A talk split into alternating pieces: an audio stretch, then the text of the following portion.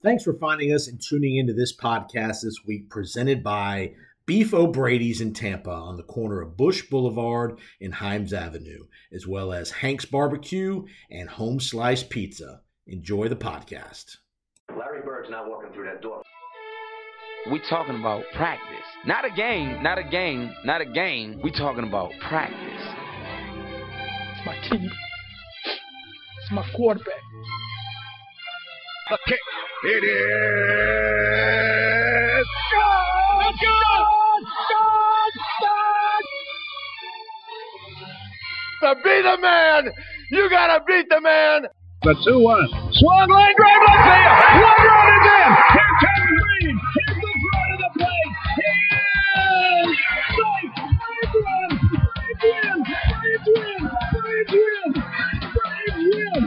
This is the Powers on Sports podcast. Welcome into the Powers on Sports podcast. We have reached the end of the regular season in the National Football League. We now know the seven teams in the AFC and the seven teams in the NFC and what drama we had on the week 18 schedule. Not a whole lot of great games, but the couple games we had some drama. There were some uh, very, very interesting finishes. Starting off number one and first and foremost, Lambeau Field, Sunday night football. The Detroit Lions go into Lambeau and shock the Green Bay Packers. Uh, the Lions were eliminated earlier in the day when the Rams lost to Seattle in overtime out in Seattle in the four o'clock window. Full credit to Dan Campbell and the Detroit Lions for going into Lambeau, playing hard, coming back. Uh, they were down, came back. Big drive late in the game by Jared Goff and company, and the Detroit Lions get it done, twenty to sixteen. And once again, Aaron Rodgers comes up short in the biggest of moments. The last three years has lost three straight home games, whether it was a playoff game and this was a de facto playoff game. Aaron Rodgers comes up light at home in Lambeau, and the Green Bay Packers are eliminated. Lots of speculation of what Aaron Rodgers' future is going to be. Potentially $59 million on the table for Aaron Rodgers next year if he doesn't if he doesn't play. Will the Packers trade him potentially? Will they keep him? Uh, what will they do with Jordan Love? Because again, Jordan Love's going into year four. You got to make a make an evaluation on Jordan Love here probably next year, one way or the other. So uh, no playoffs for the Green Bay Packers this year. The again the Seattle Seahawks slide into the seven spot in the playoffs. They will head to San Francisco. We're going to preview all six wild card games here in just a few minutes. So um, in, in the AFC, you had the drama with the Patriots, the Steelers, and the Dolphins. And the Pittsburgh Steelers beat the Cleveland Browns. Unfortunately, which extended the winning streak for Mike Tomlin. Somehow, some way, the Pittsburgh Steelers had a winning season at nine and eight. I don't know how, with that with the team that was around them and the way they started out. Give them give Mike Tomlin and that team full credit for hanging in there. Kenny Pickett's played a lot better the last six seven weeks of the year. The Miami Dolphins get into the playoffs as the seventh seed with a ugly, ugly, ugly nine to six win over the New York Jets. Both teams start a third string quarterback, Skylar Thompson for the Dolphins, Joe Flacco for the Jets. Uh, Sanders kicks a game winner in Miami late in the fourth quarter to win 9 6. And then, of course, you had the terrible bad beat if you had the Jets plus three and a half on the last play of the game. That turns into a safety. So, uh, terrible beat there if you had the Jets plus three and a half. But the Dolphins get in the playoffs after the New England Patriots, who were valiant in, an in their effort in Buffalo. Again, remember Buffalo, the first home game after the Damar uh, Hamlin situation. You knew the emotions were going to be off the charts there, and boy, were they. Two kickoff returns for touchdowns by Nyheim Hines. Uh, Josh Allen finally gets it going. The, and, the, and the Bills pull away and beat the Patriots 35 23. Again, valiant effort by the Patriots. They played pretty well for about three and a half quarters.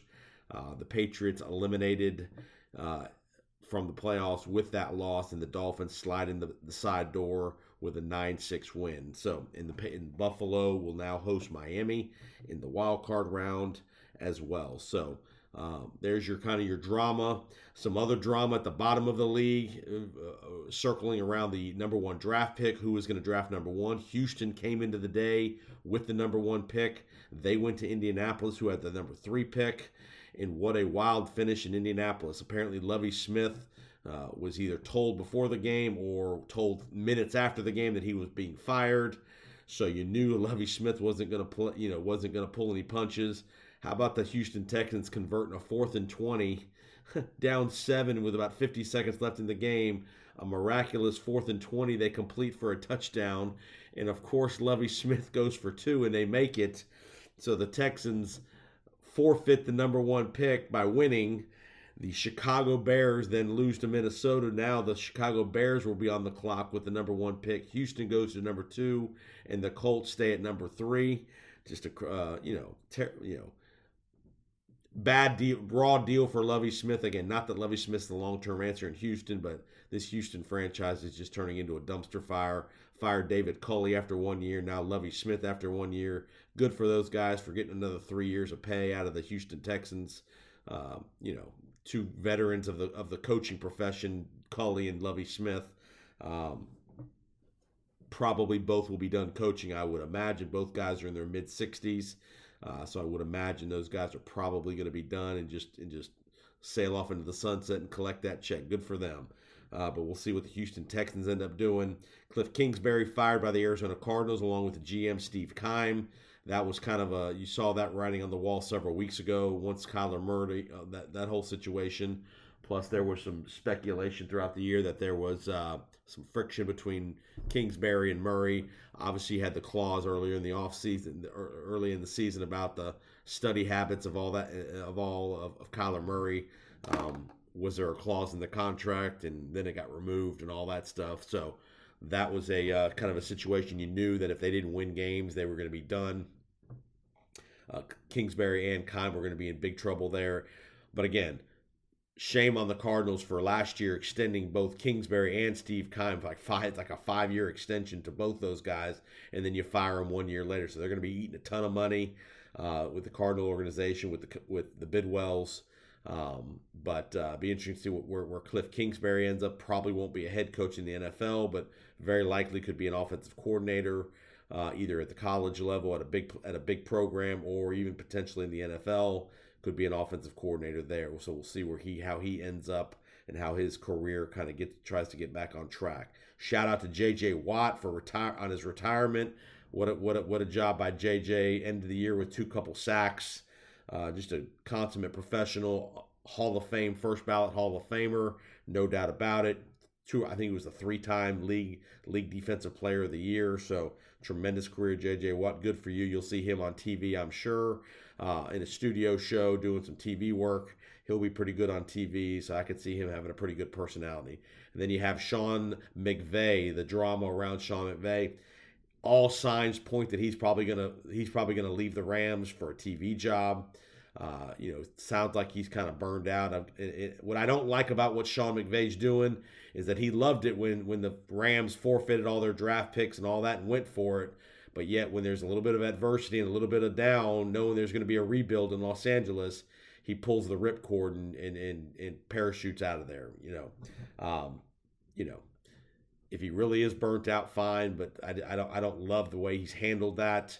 Uh, all the good and none of the bad kind of deal. This is the first kind of year that he's really had a dumpster. You know, did not the team did not play well.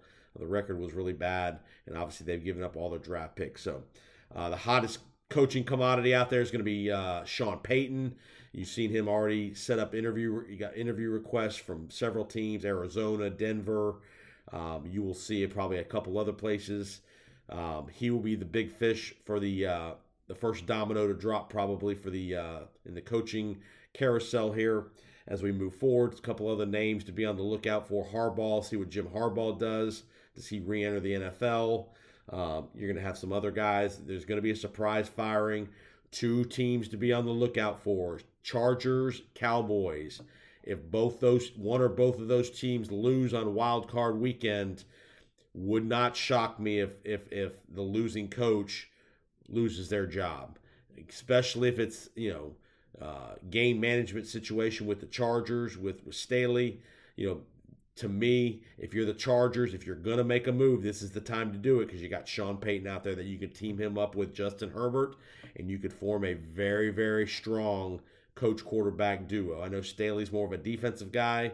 Um, don't know what his relationship is with Herbert, but again, if you're the Chargers and you want to make an impact in the Los Angeles market, this would be an opportunity for you if, if they lose in the wild card game to make a big run at Sean Payton to pair him up with uh, with Justin Herbert. Same thing with Dallas.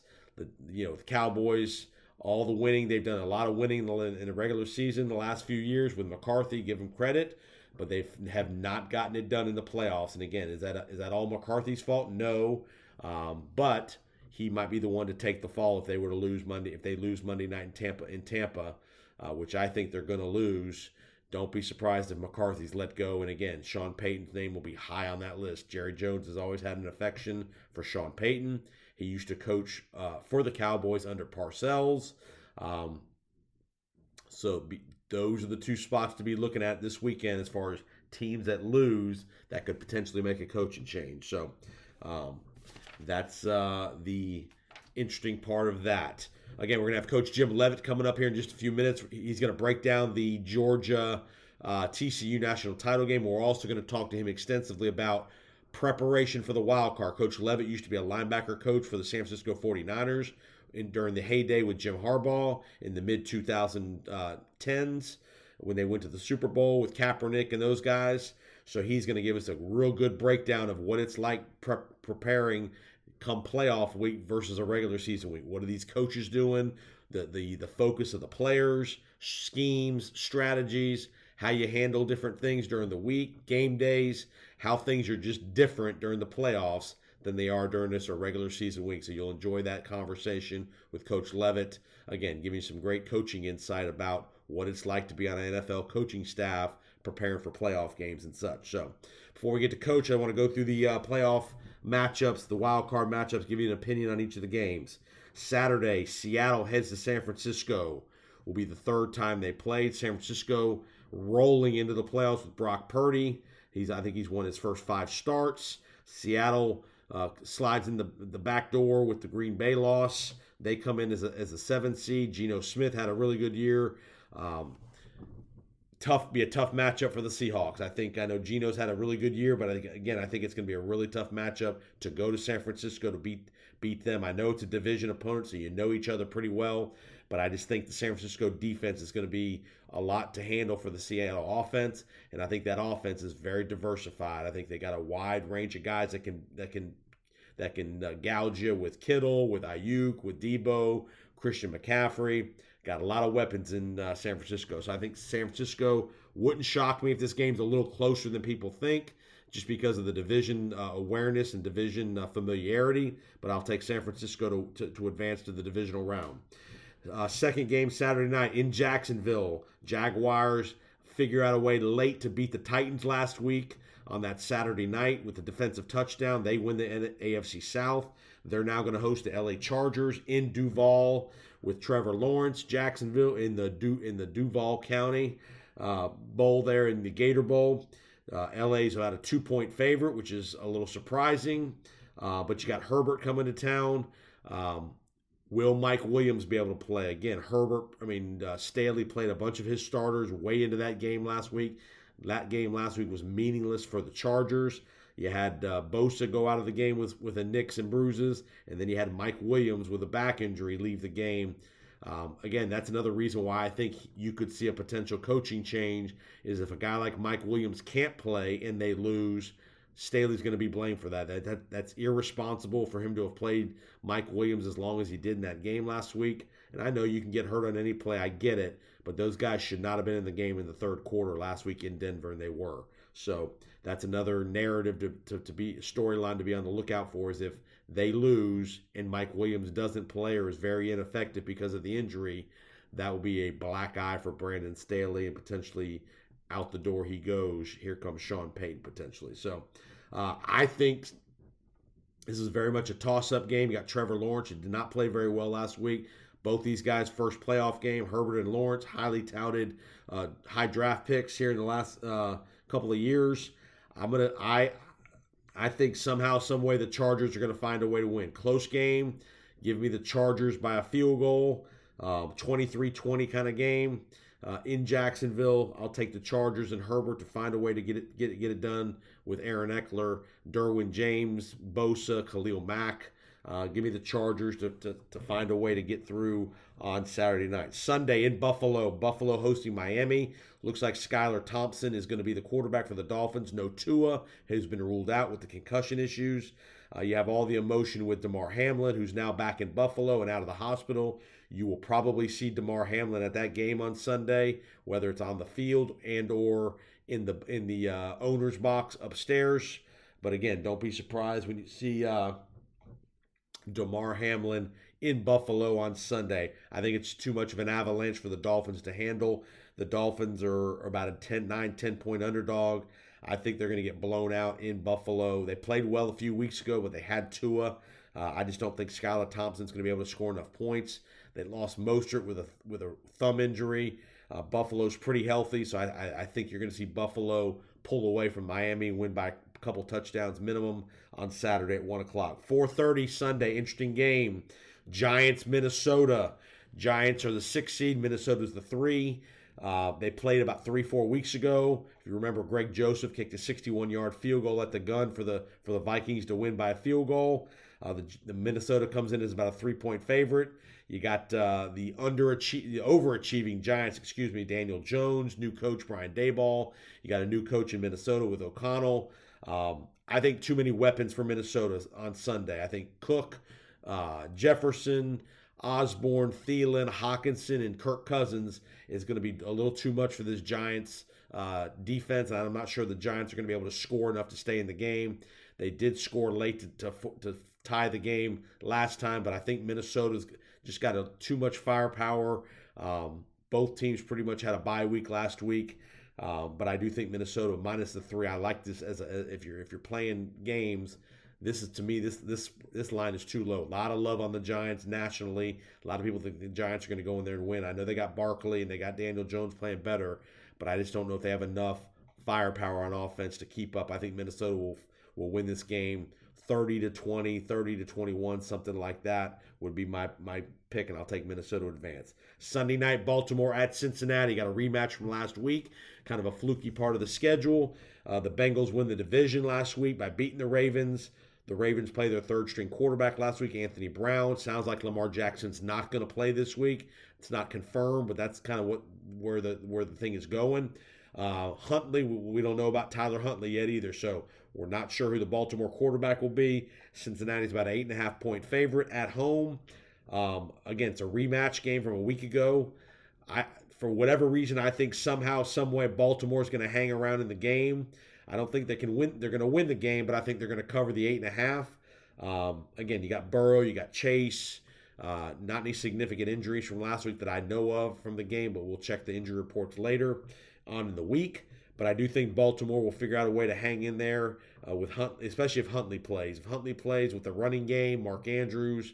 I know their receivers are not very good, but Baltimore somehow finds a way to hang around in these games. So I would ex- uh, figure out a way. I would take Baltimore in the eight and a half if Huntley plays uh, to keep it close.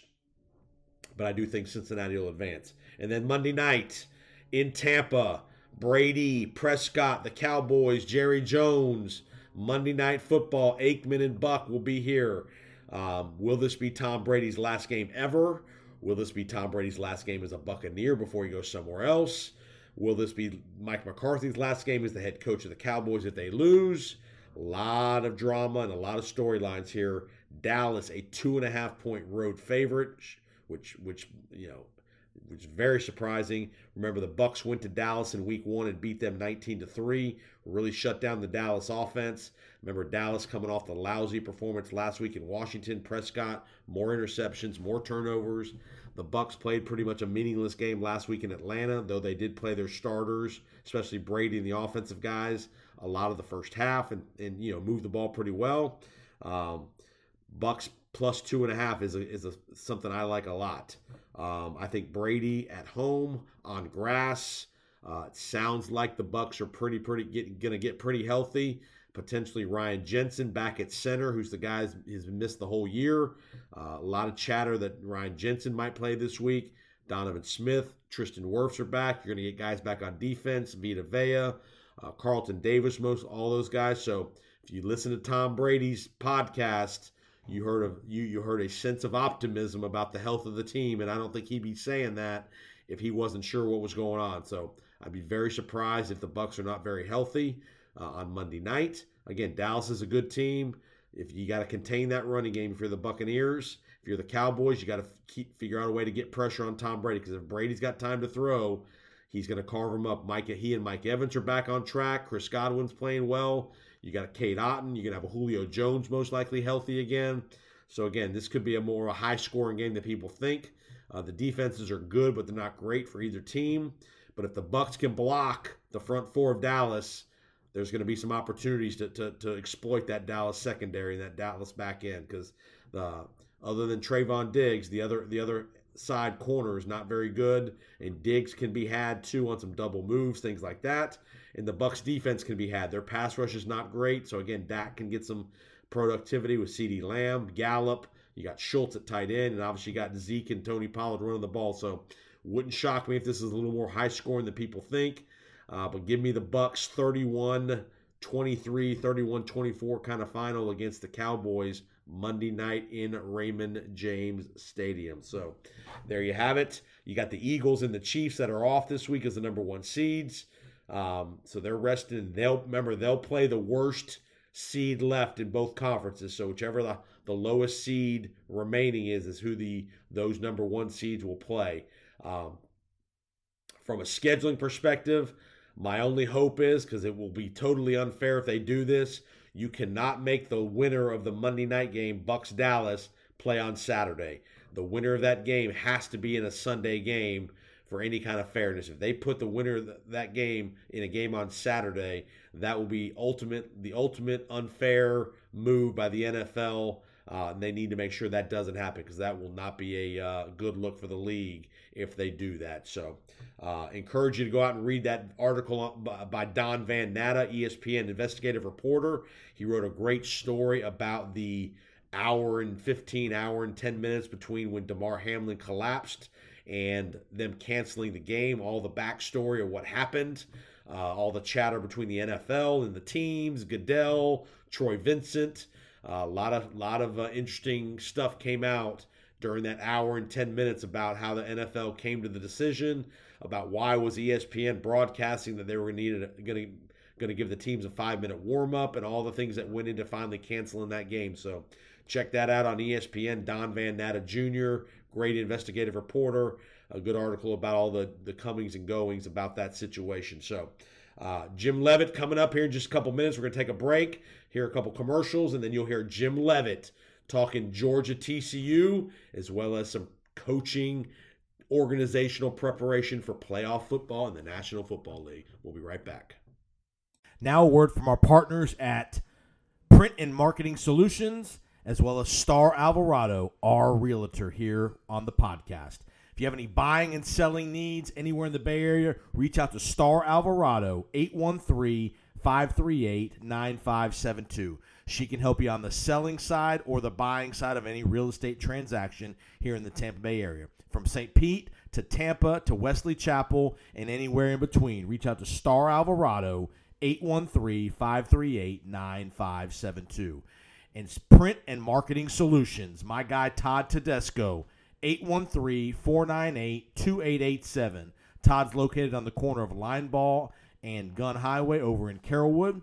Todd can help you with all of your print and supply needs corporate events, golf tournaments, signs and banners, marketing pieces, color copies, anything in between. Todd is your print and marketing specialist.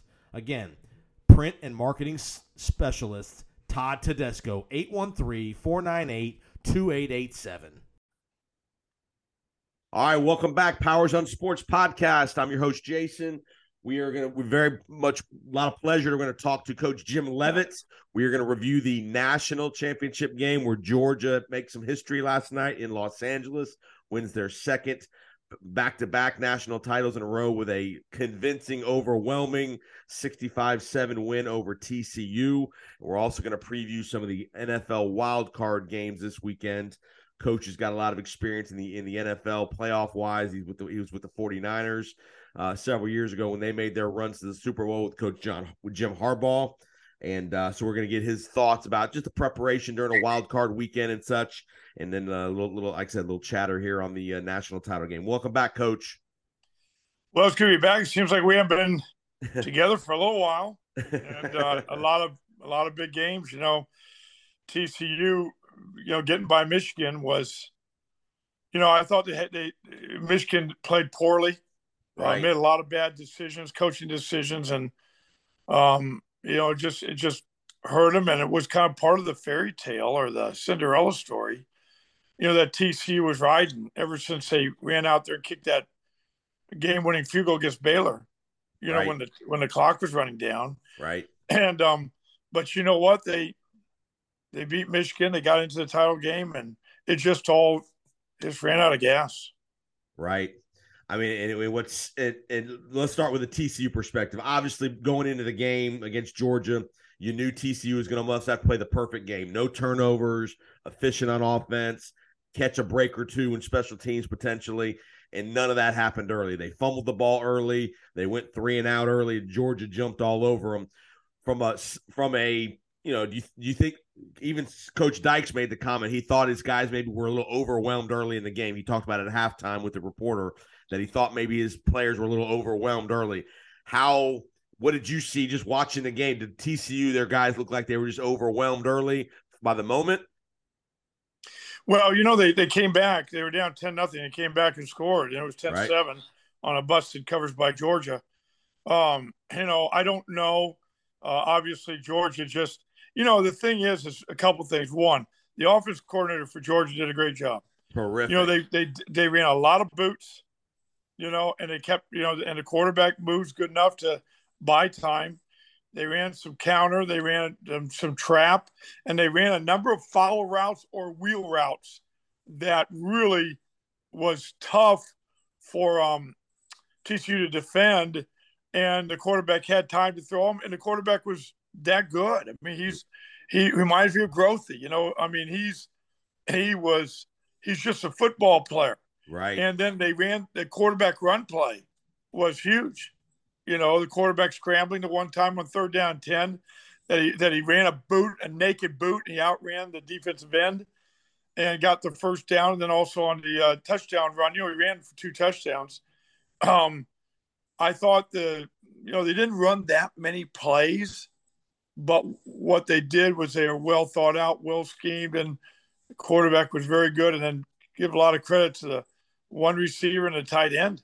My gosh, that tight end, what, that what tight end, is, is. yeah, that that tight end. That's the one thing I noticed that Monken really, really focused on doing. He didn't get a lot of touches last week against Ohio State. They made it a point to get Brock Bowers involved very early, and like you said, they gashed him on some wheel routes, and he was a major focal point of that offense in that first half. You know, I also thought there was a couple bad calls. You know, like a holding call on the big tight end because he has hands out Right. You know, he probably assumed that he was grabbing him. I didn't think he held him. Right. And then there was another holding call that I didn't think was holding at all. You know, but that's my opinion. Uh, you know, that's enough of that comment. But uh, you know, it wasn't obviously officiating that had anything to do with the game. But uh, you're right. Monken did a great job. He he did a really good job. You know, that three three defense is interesting. I um, it's just uh, you know, it's uh, it's you know, it's I don't know, it's a uh, a deal where you know people can exploit them, you know, with that rush and all that, and you know they they wanted to stop the run, but they couldn't. So, you know, I don't know. It was. Uh, and you really saw Georgia's dominance physically. Their defensive line just overpowered that offensive line for TCU. You saw the offensive line strength of Georgia. I mean, they were getting seven, eight yards of carry on offense. And like I said, against a lighter box, a, quote unquote 3 3 box, which I know you know can give us a better X's and O's. It's just if you can get that running game going, those DBs are in big trouble covering the play action. Right. I mean, they really are. It's, um, you know, it's, uh, I don't know. You know, um, you know, I have got, I've got you. I got to put you on hold for one second. I know Sure. you hate this, You're but good. I have to. Go ahead. We'll wait for Coach Leavitt to j- rejoin us here in just a minute. Uh, got, got a call he had to take, but yeah, we're just talking Georgia TCU. Just the the the tremendous uh, effort by uh, Coach Monken and that offensive staff and Kirby Smart. You just saw a championship performance by Georgia last night. I mean, that's why they are the the the elite program that they are. So uh, yeah, you saw just domination by the Bulldogs, and we're going to get back to Coach Leavitt here in just a second. Here, um, Are we back? yeah, you're good, Coach. Welcome back. I'm so sorry. I had, uh, it's okay. I had a little thing. I had to, I had to answer that. no problem at all. That's part of the real world, right? That's it, man. Technology. It's the beauty of this technology. No, okay, so now I can focus in on the three three. You know, they've been pretty good. I've always felt like it's a defense that might be able to accommodate, and they did the uh, against the spread. I went West Virginia ran that defense against us when I was at South Florida. I always felt like we could run the ball on them. I was surprised that Michigan wasn't able to. Uh, that was impressive, but uh, Georgia uh, gassed them at times on the outside and the perimeter, uh, sealed some plays. Uh, they started to pop a few things inside when they pulled trapped and did some counter. But um, you know, I, I've always thought that the, the defense at three three was a good defense, but not a great scheme. But um, it sure got TCU the championship game.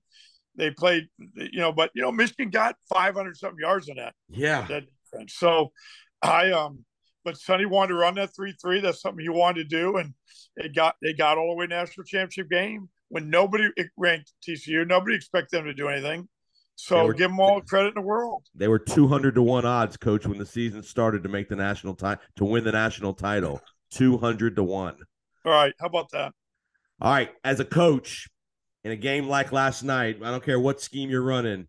At what point in that game do you realize, uh oh, we are just outmanned, and I got we got no chance here to stop these guys? Well, when it was ten nothing, you started to get a little worried.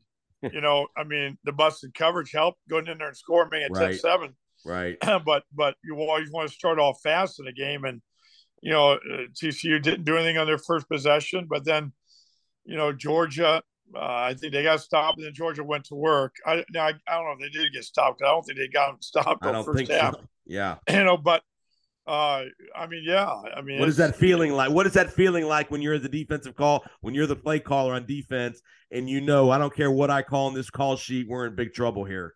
No, it, it's not a good feeling. I was that way at SMU a year ago when we played Cincinnati at Cincinnati.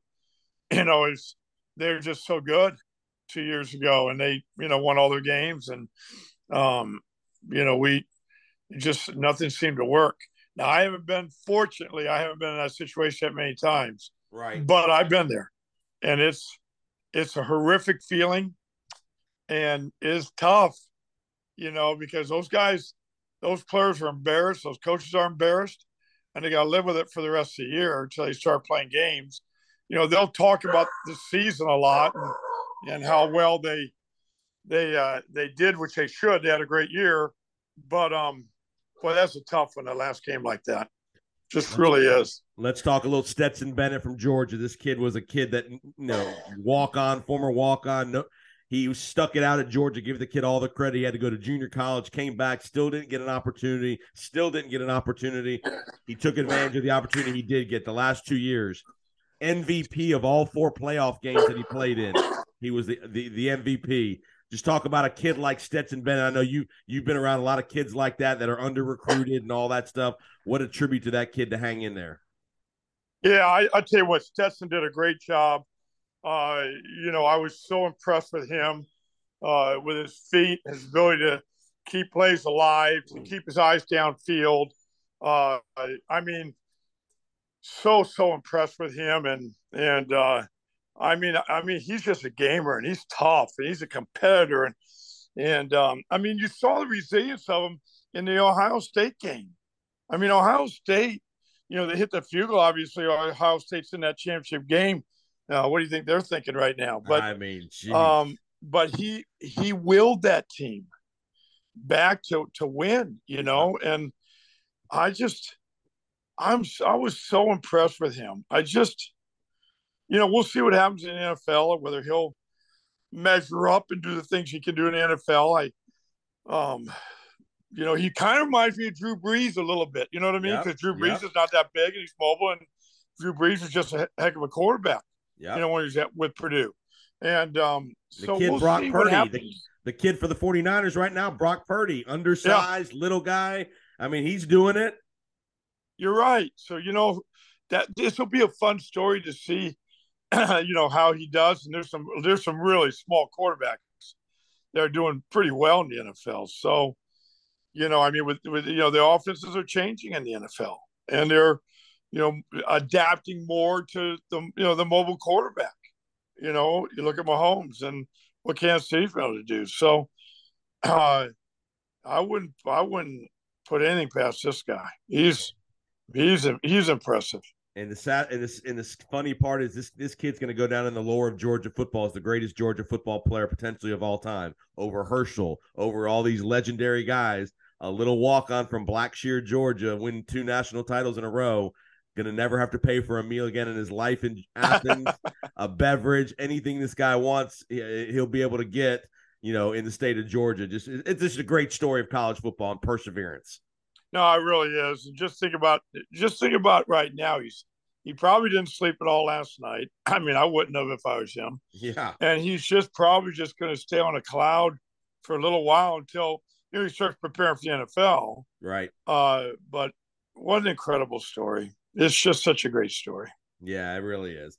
All right, like in the comment you made is, is so is so apropos. What is Ohio State? I mean, as, as bad as that game was last night, they were that they were that close to knocking off Georgia a week ago in a game. In a game, they really dominated most of the game. They did. You know, I was very surprised Georgia won that game. And I thought Ohio State played like they did at the beginning of the year, which is what Georgia did when they played Oregon, you know, earlier. They just everything, you know, they just they just played really well.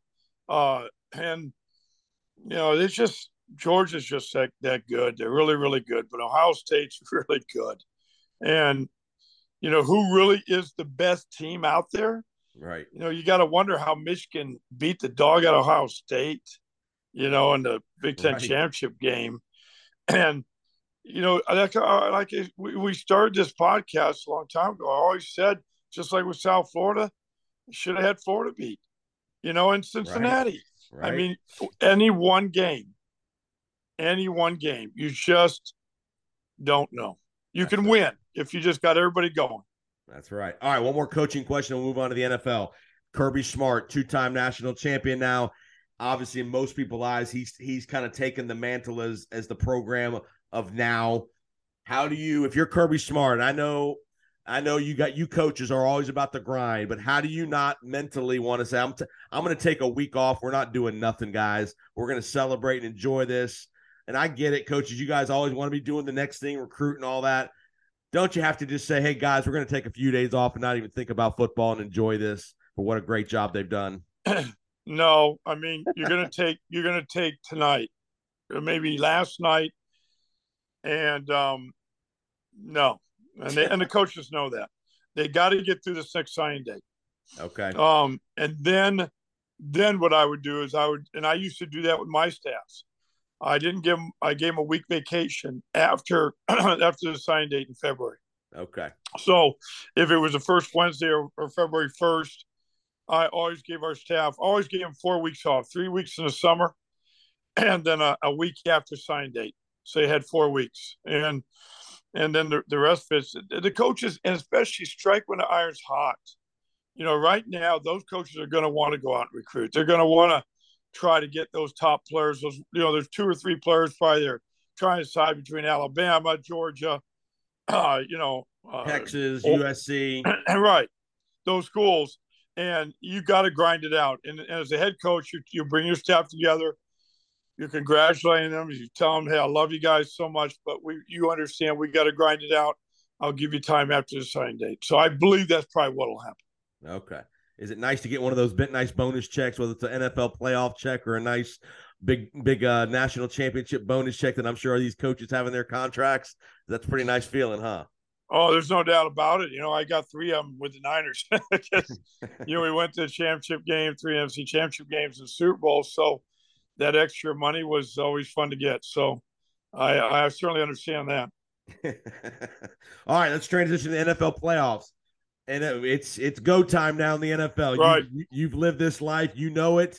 Talk to me about preparation in, a, in you know just team preparation in, in, a playoff week versus a regular week. How much different is it than a normal week ten preparation or a big game in the regular season as opposed to a playoff game? What's any differences in preparation? Oh, there's a lot of differences, and you know, I mean, you're you're going to stay with your same stuff that you've been doing because that's your foundation. Uh, but you're always looking for an edge, and you're always looking for something that you can do that has not been scouted, uh, offensively and defensively, and certainly in the kicking game. But your players are wired like they never have been, and these are grown men that understand what you know the stakes, and they understand how much more money they're going to make as they get through the playoffs. Right. Uh, when you go into a playoff game, the demeanor of your players is very different. And again, like I said, I went through it for three years, and you know, you go in that locker room and it's very, very different. I mean, the guys are some guys are so much on edge you don't want to say a word to them. Uh, you just don't. Uh, they used to talk about Justin Smith with us at the Niners. I'll never forget Jim Tomsula. The first year we went to playoffs when I hadn't been in the NFL, he comes up to me and says, "Whatever you do, don't say a word to Justin Smith."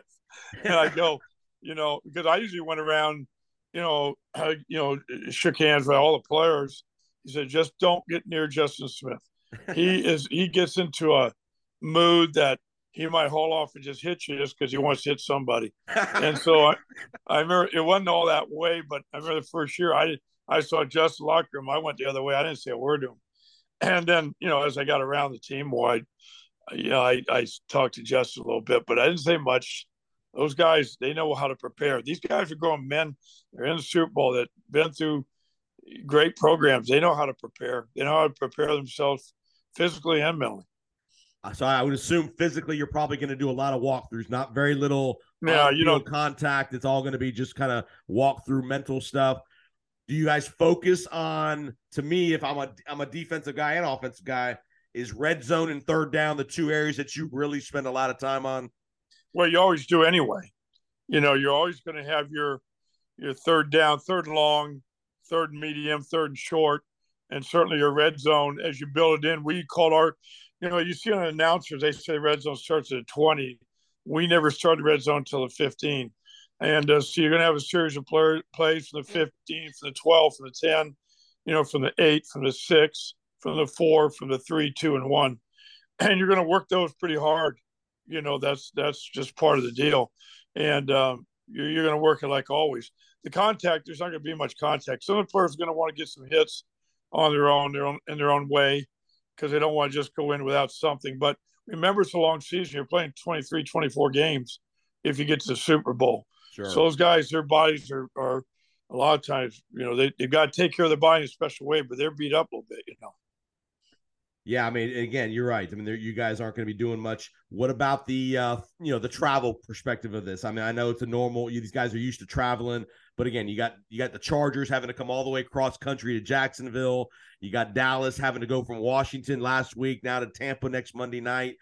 Does that play any effect? In? Will, will, you, will teams leave a day early to give those guys another extra day to rest? How do will they travel any differently? Yeah, I think a lot of those teams will leave a day early um, to give more time. Uh, you know, I don't know. I'm not a part of these teams right now, but uh, and we never really had trouble all the way across the country. Well, we played Atlanta to get to the Super Bowl, uh, and I, you know what? I'm trying to remember if we left two days earlier or not. I don't remember, but I'm I'm sure they will. Uh, I would, right, you know, to make sure your players could get there and got enough rest. Uh, you know, and, and anymore, it's more of a mental preparation anyway studying the scouting reports. Uh, you know, you, you really probably had a, a cut up film that you're going to show them that have all the, the top plays um, that you're working on, mostly first, second down plays. Uh, and then you're going to have a cut up of, like you said, the third down plays and the red zone plays. Now, those will be, those will be, you know, you'll practice against them on the field, but you'll also have a cut up of those plays.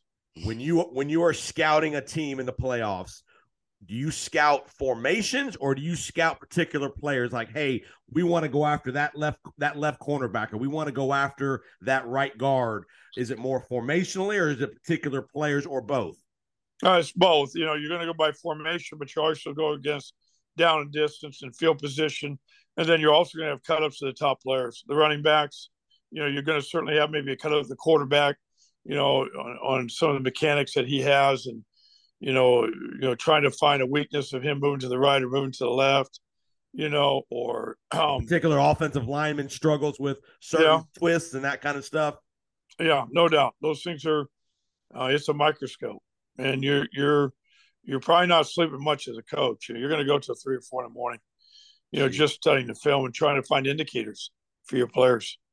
How about how about if it's an opponent you've already played, like San Francisco's playing Seattle? They've already seen them twice.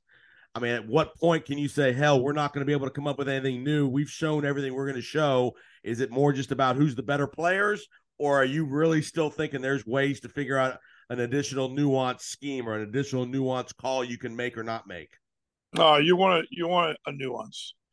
you, you're you're especially if you played them twice already you really want to you want to do some self report or self study and look at what what you've done and what you've called in the last two games. And you know so you know what they're looking at. And you definitely especially when you play them a couple times you want to look at some things you can do differently uh, to try expose something you know an offense or defense or kicking. And like you like and that and the last part of this equation is the coaching part of things game management decisions by these head coaches I mean, how important is that in these playoff games? And we've seen it, whether it's coaches using timeouts at in, inopportune times, not challenging, challenging when they probably shouldn't challenge, all these things that are critical. And you got some young coaches, some, some, you got, you know, in, for example, you got D- Doug Pederson, a championship coach, versus Brandon Staley, first ever playoff game. Talk about that, that dynamic of, of the coaching part of things. Well, I, I, think it's all important. You know, I think coaching is very important. I mean, you look at the call that um, was made with the Saints when they opened the second half of the onside kick, right, in the Super Bowl, and you tell me that wasn't a big play. Well, of course it was, and that and what what uh, I mean to to make that call is tough. You know, I don't know. It's it's you know everything's on the line. You're in a Super Bowl for goodness sakes. I, I think you've got to you, you've got to coach um, I mean, you got to be smart what you do. You can't you know, do some foolish things, but you got to got to play to win, you know, and you got to be aggressive in your calls. That's the I thing. Think. Our coach is going to play to win or play to survive. That's the to me that's what separates these great coaches. The coaches that are aggressive. You saw Sunday night Dan Campbell ran a little flea flicker play at the end of the game. I mean, and I know he didn't have anything on the line, but he played to win the game. He wasn't going to give Rodgers the ball back he he was he went for it to win the game. You know, I was so impressed with them, and I know Aaron Glenn really well, the D coordinator at, with Detroit. And in fact, at one point in my career, I thought I was going to end up there, but um, you know, I texted Aaron because I thought the um, players played with so much passion. They did, you know, and I I was impressed with that, and uh, you know, I know you appreciate that, but it's. Uh, I was really impressed with Detroit. I, I watched their hard knocks before the season started, yeah. And I kind of followed them a little bit, you know, because of Aaron. The um uh I thought they did a great job. I watched that game really close and I agree with you. I thought they I thought they coached extremely well. I thought the, they had their players ready to play. And uh, you know, they just they outplayed Green Bay and when Green Bay had everything on the line. They did, they did. All right, coach. Give me give me a who do you, give me a sleeper team in the, in both conferences that you like that you think could do a little damage. I know a lot of a lot of talk down here. We got Dallas is coming to Tampa next Monday night. Are you going to the game? Uh, I'm probably not going to go to this game, Monday night game. My girls, you know, I'll, I'll it was just too much, and uh, but I'll watch it. Yeah, they're going to want to go to the Monday night game now. Come on, they they already asked me, game. but they already asked. Uh, I I think the Bucks. Uh, I think the Bucks. I I got to pull for them. You know, they haven't I mean, they they keep pulling things out at the end of these games, but they played so well against Carolina that, you know, they're I know they're probably feeling confident. I know the Atlanta game, I get that, but you know, they, they I knew they weren't going to play a lot of their top players, so you know that, and psychologically, you don't want to. You don't want anybody hurt, but also if things don't go well, you want to keep their confidence. But you got to watch out those those 49ers. Boy, they're playing well. They are. And their defense, you know. So it'll be interesting to see. You know, Kansas City's always so good, you know. And um What, so what'd, you, interesting. what'd you think when you saw the Buffalo run for a kickoff back for a touchdown after Yeah, that? What an emotional opening, I moment, didn't huh? even- Yeah, I didn't even mention Buffalo. I mean, Buffalo's wow, what, how good are they? So I don't know what how this is going to play out. It's going to be fun to watch. All right, coach. We appreciate the time. We'll be we we I'm, we may get you one more time during the playoffs. Get you get a little playoff analysis from you. Great job throughout the year. Hope everything's going well. And if those let those girls stay up a little late one night to watch to watch that Bucks Cowboy game. All right, we'll see you. All right, coach. We'll see you, we'll see you soon. Take Okay. care. All right, we'll be right back on Powers on Sports podcast. Are you in the market for a new home as we enter the fall? First time home buyer, you want to upsize or downsize your current living situation? Reach out to Titan Home Lending for all of your home lending needs. If you need an FHA, VA, conventional, jumbo, or even a bank statement loan, Titan is the place to help you. We will work with whatever financial situation you are dealing with. Again, from Key West to Pensacola to Orlando to everywhere in between, Titan Home Lending is your home lending source in the state of Florida.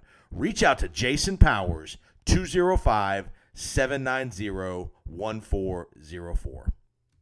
Thanks again for listening to the Powers on Sports podcast. Remember to subscribe, rate, and review on whatever podcast platform you are hearing us tonight. Remember, you can reach out to us on Twitter at JPoSports. So we'd love to hear your feedback, comments, suggestions for future episodes. And again, thanks for all the support. Remember to share the podcast with your friends and colleagues. And we'd love to see you back next time for the next episode of the Powers on Sports podcast. Have a great week.